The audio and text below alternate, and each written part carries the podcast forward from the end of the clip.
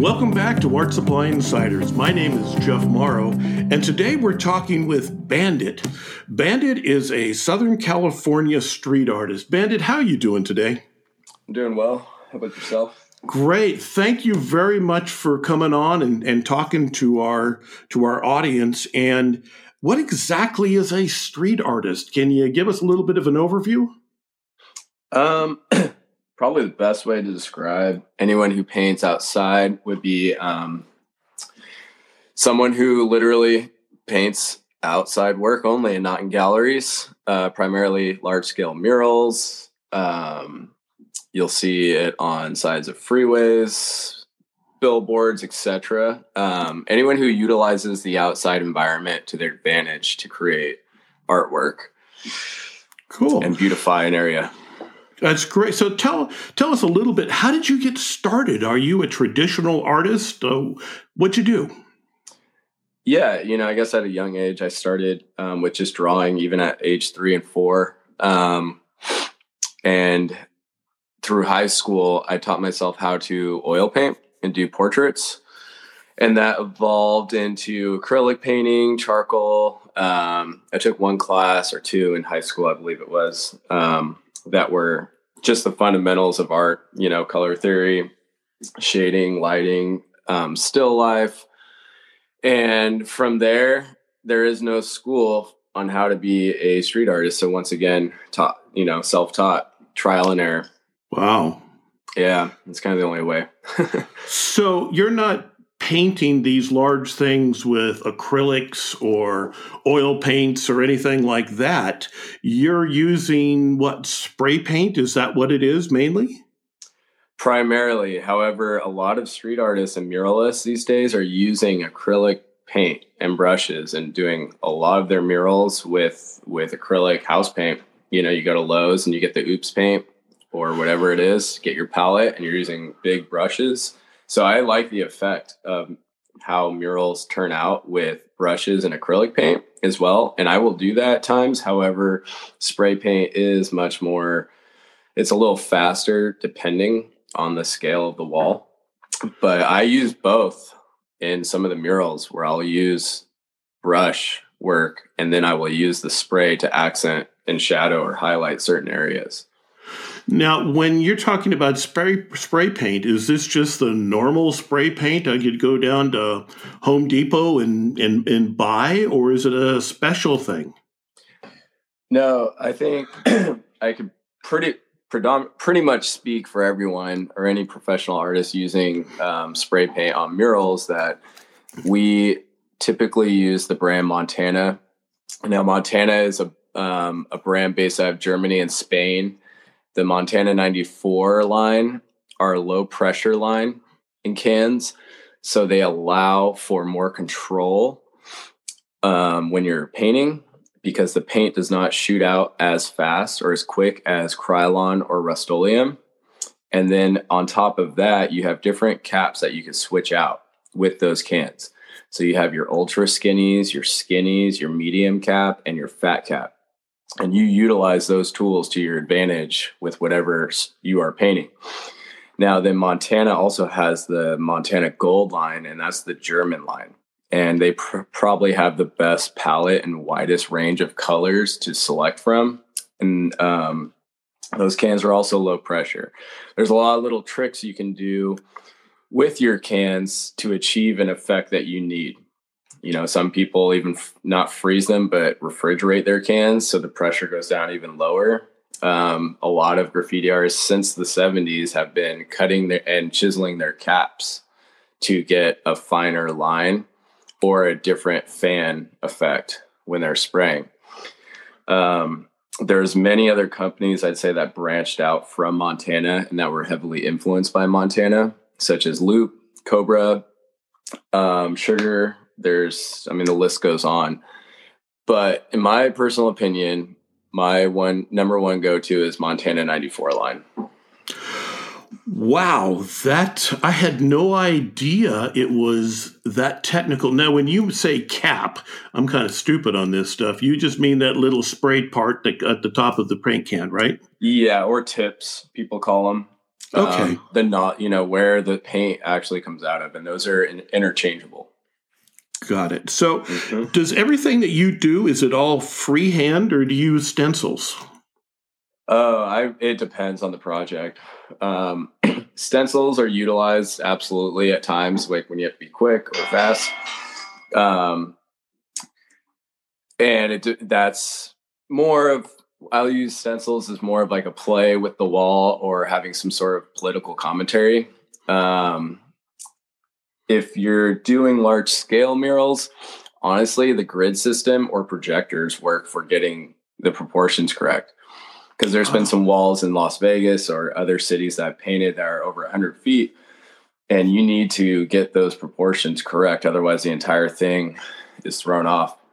And then at that point, we'll even use big paint sprayers that you paint your house with. Those fans are like over two feet. And if you with the nozzle. So you cover a double or triple the surface that you would with cans. So you have to be smart about like the scale. Like you have to look at your wall, the scale of it. And if it's large, you want to utilize your time correctly and your supplies and money correctly. Otherwise, you're just going to be doing much more work than you need to. Now you you mentioned Las Vegas. I I happen to have been in Las Vegas and seen some of your work. It's it's it's very close to downtown.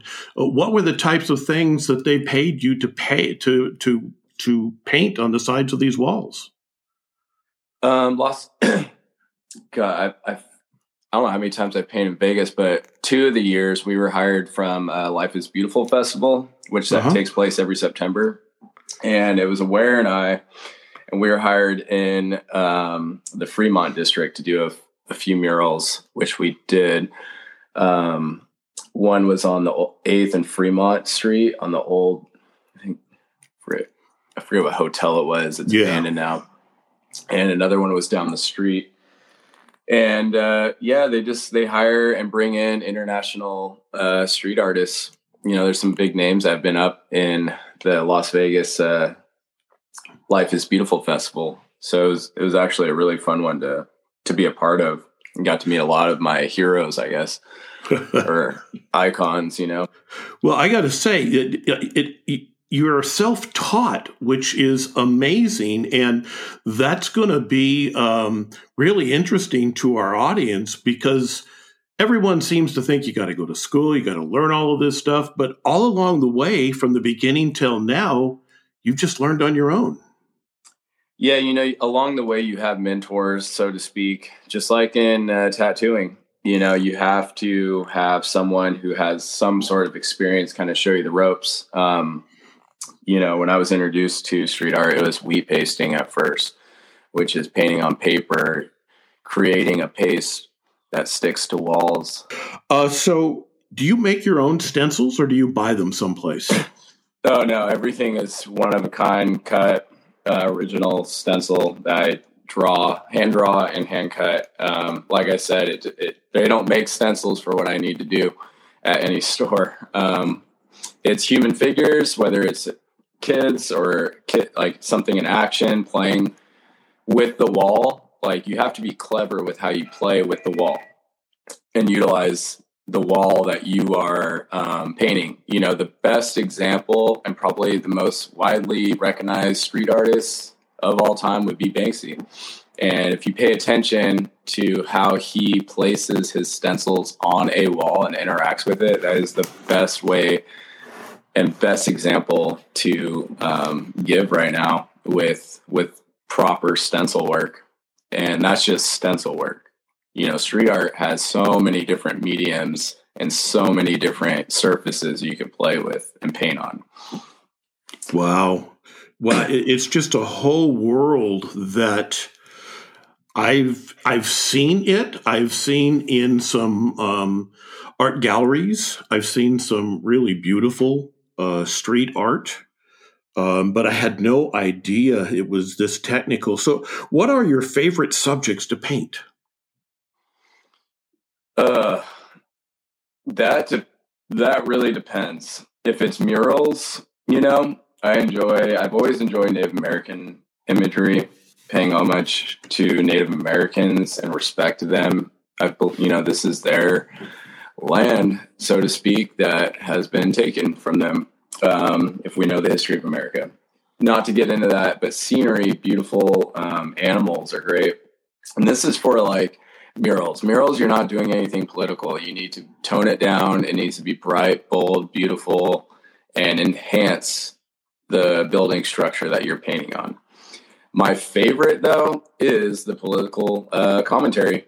I've had too much to play with over the last five years. There's been, as you know, every day is just you're spoon fed something. You just got to watch the news for five minutes.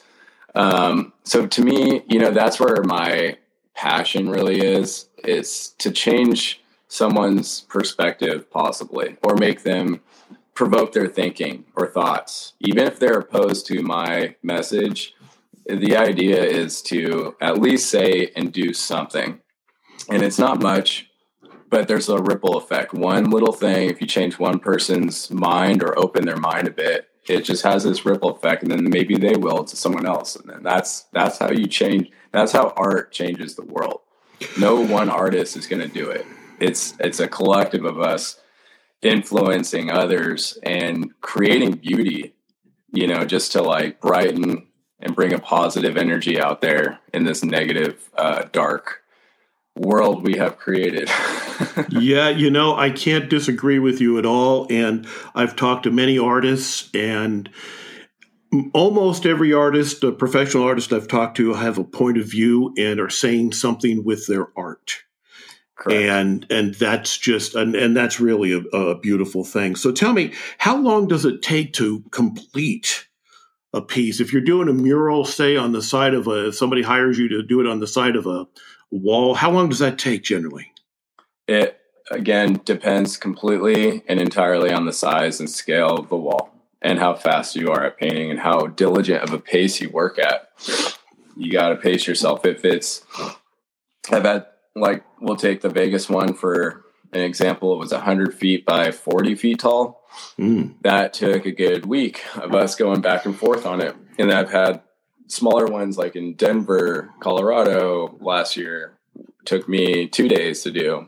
And that was 40 feet by, I don't know, 15. And then I don't know, I've done stuff in Flint, Michigan, Detroit, Austin, Texas, to New York City last wow. year. Like, you know, and certain ones are stencils, certain ones are commission murals where I do in a day and some three days. It just really depends, I guess. Do you have any one art piece that you've done that is your favorite? we did a project. Um, God, what was it? Back in 2018. And this is something that was new for all of us because what we did was we went to an old abandoned gold mine out in the Mojave Desert and we selected seven images. And this was the guy who I painted with in Las Vegas, aware and we cut out stencils essentially out of this metal structure. So what we did was we created a negative space by taking away from the structure. So when you mm. look at it from the outside, it's a it's the stencil image of a ram. And then at mm. night we would put lights through it and project the light through the cutout negative spaces. And to wow. me that was two weeks of work out hard work cutting. I mean, these these things went from the roof, bottom to the roof, which were about 35 feet tall. Wow, a lot, a lot of cutting and work, but that one will always probably and forever be my favorite project because I had to learn how to use angle grinders. I had to learn how to use plasma cutters, you know, and then we painted outside. Once all the cuts were done, we painted the white on that inside space to make it look like a stencil. And we all just had to learn at the same, you know, same pace and same time to make this happen. Wow, that's super fun project. That's very very cool stuff. So, right. if our audience would like to see what you do, is there a website or someplace that they can go to look at the art that you've produced? A good avenue would be my Instagram account, which uh-huh. is um, Bandit Graffiti. Another website in which that project I just described is on would be the Indecline website. Indecline would be yeah, this is indecline.com. Um, if you just Google it, it'll pop up probably as the first one. And okay. you can watch the videos. The videos are, are gorgeous, you know, of, of all the work we've created. They're very well done. They're cinematic. So oh, tightly packaged goods. wow. Well, you know, we're coming to the end here, and I, I, I got to tell you that I think this is an art form that has been ignored for quite a long time. Um, and I really appreciate, and our audience appreciates you coming on and educating us. And if I'm sure there are a number of people out there that would love to get into this street art form. And I think you've given them uh, a, a great place to start. So, Bandit, thank you very, very much for taking the time to talk with us today. Absolutely, man. My pleasure. You've been listening to the Art Supply Insiders. Check back with us often as we talk about the world of art and craft supplies. If you like these podcasts, be sure to subscribe or follow us on your favorite podcast provider, and we would love to hear from you, so please leave us a review. If you'd like to show your support, please do consider joining our Patreon campaign at patreon.com forward slash art supply insiders. Now go out and create something.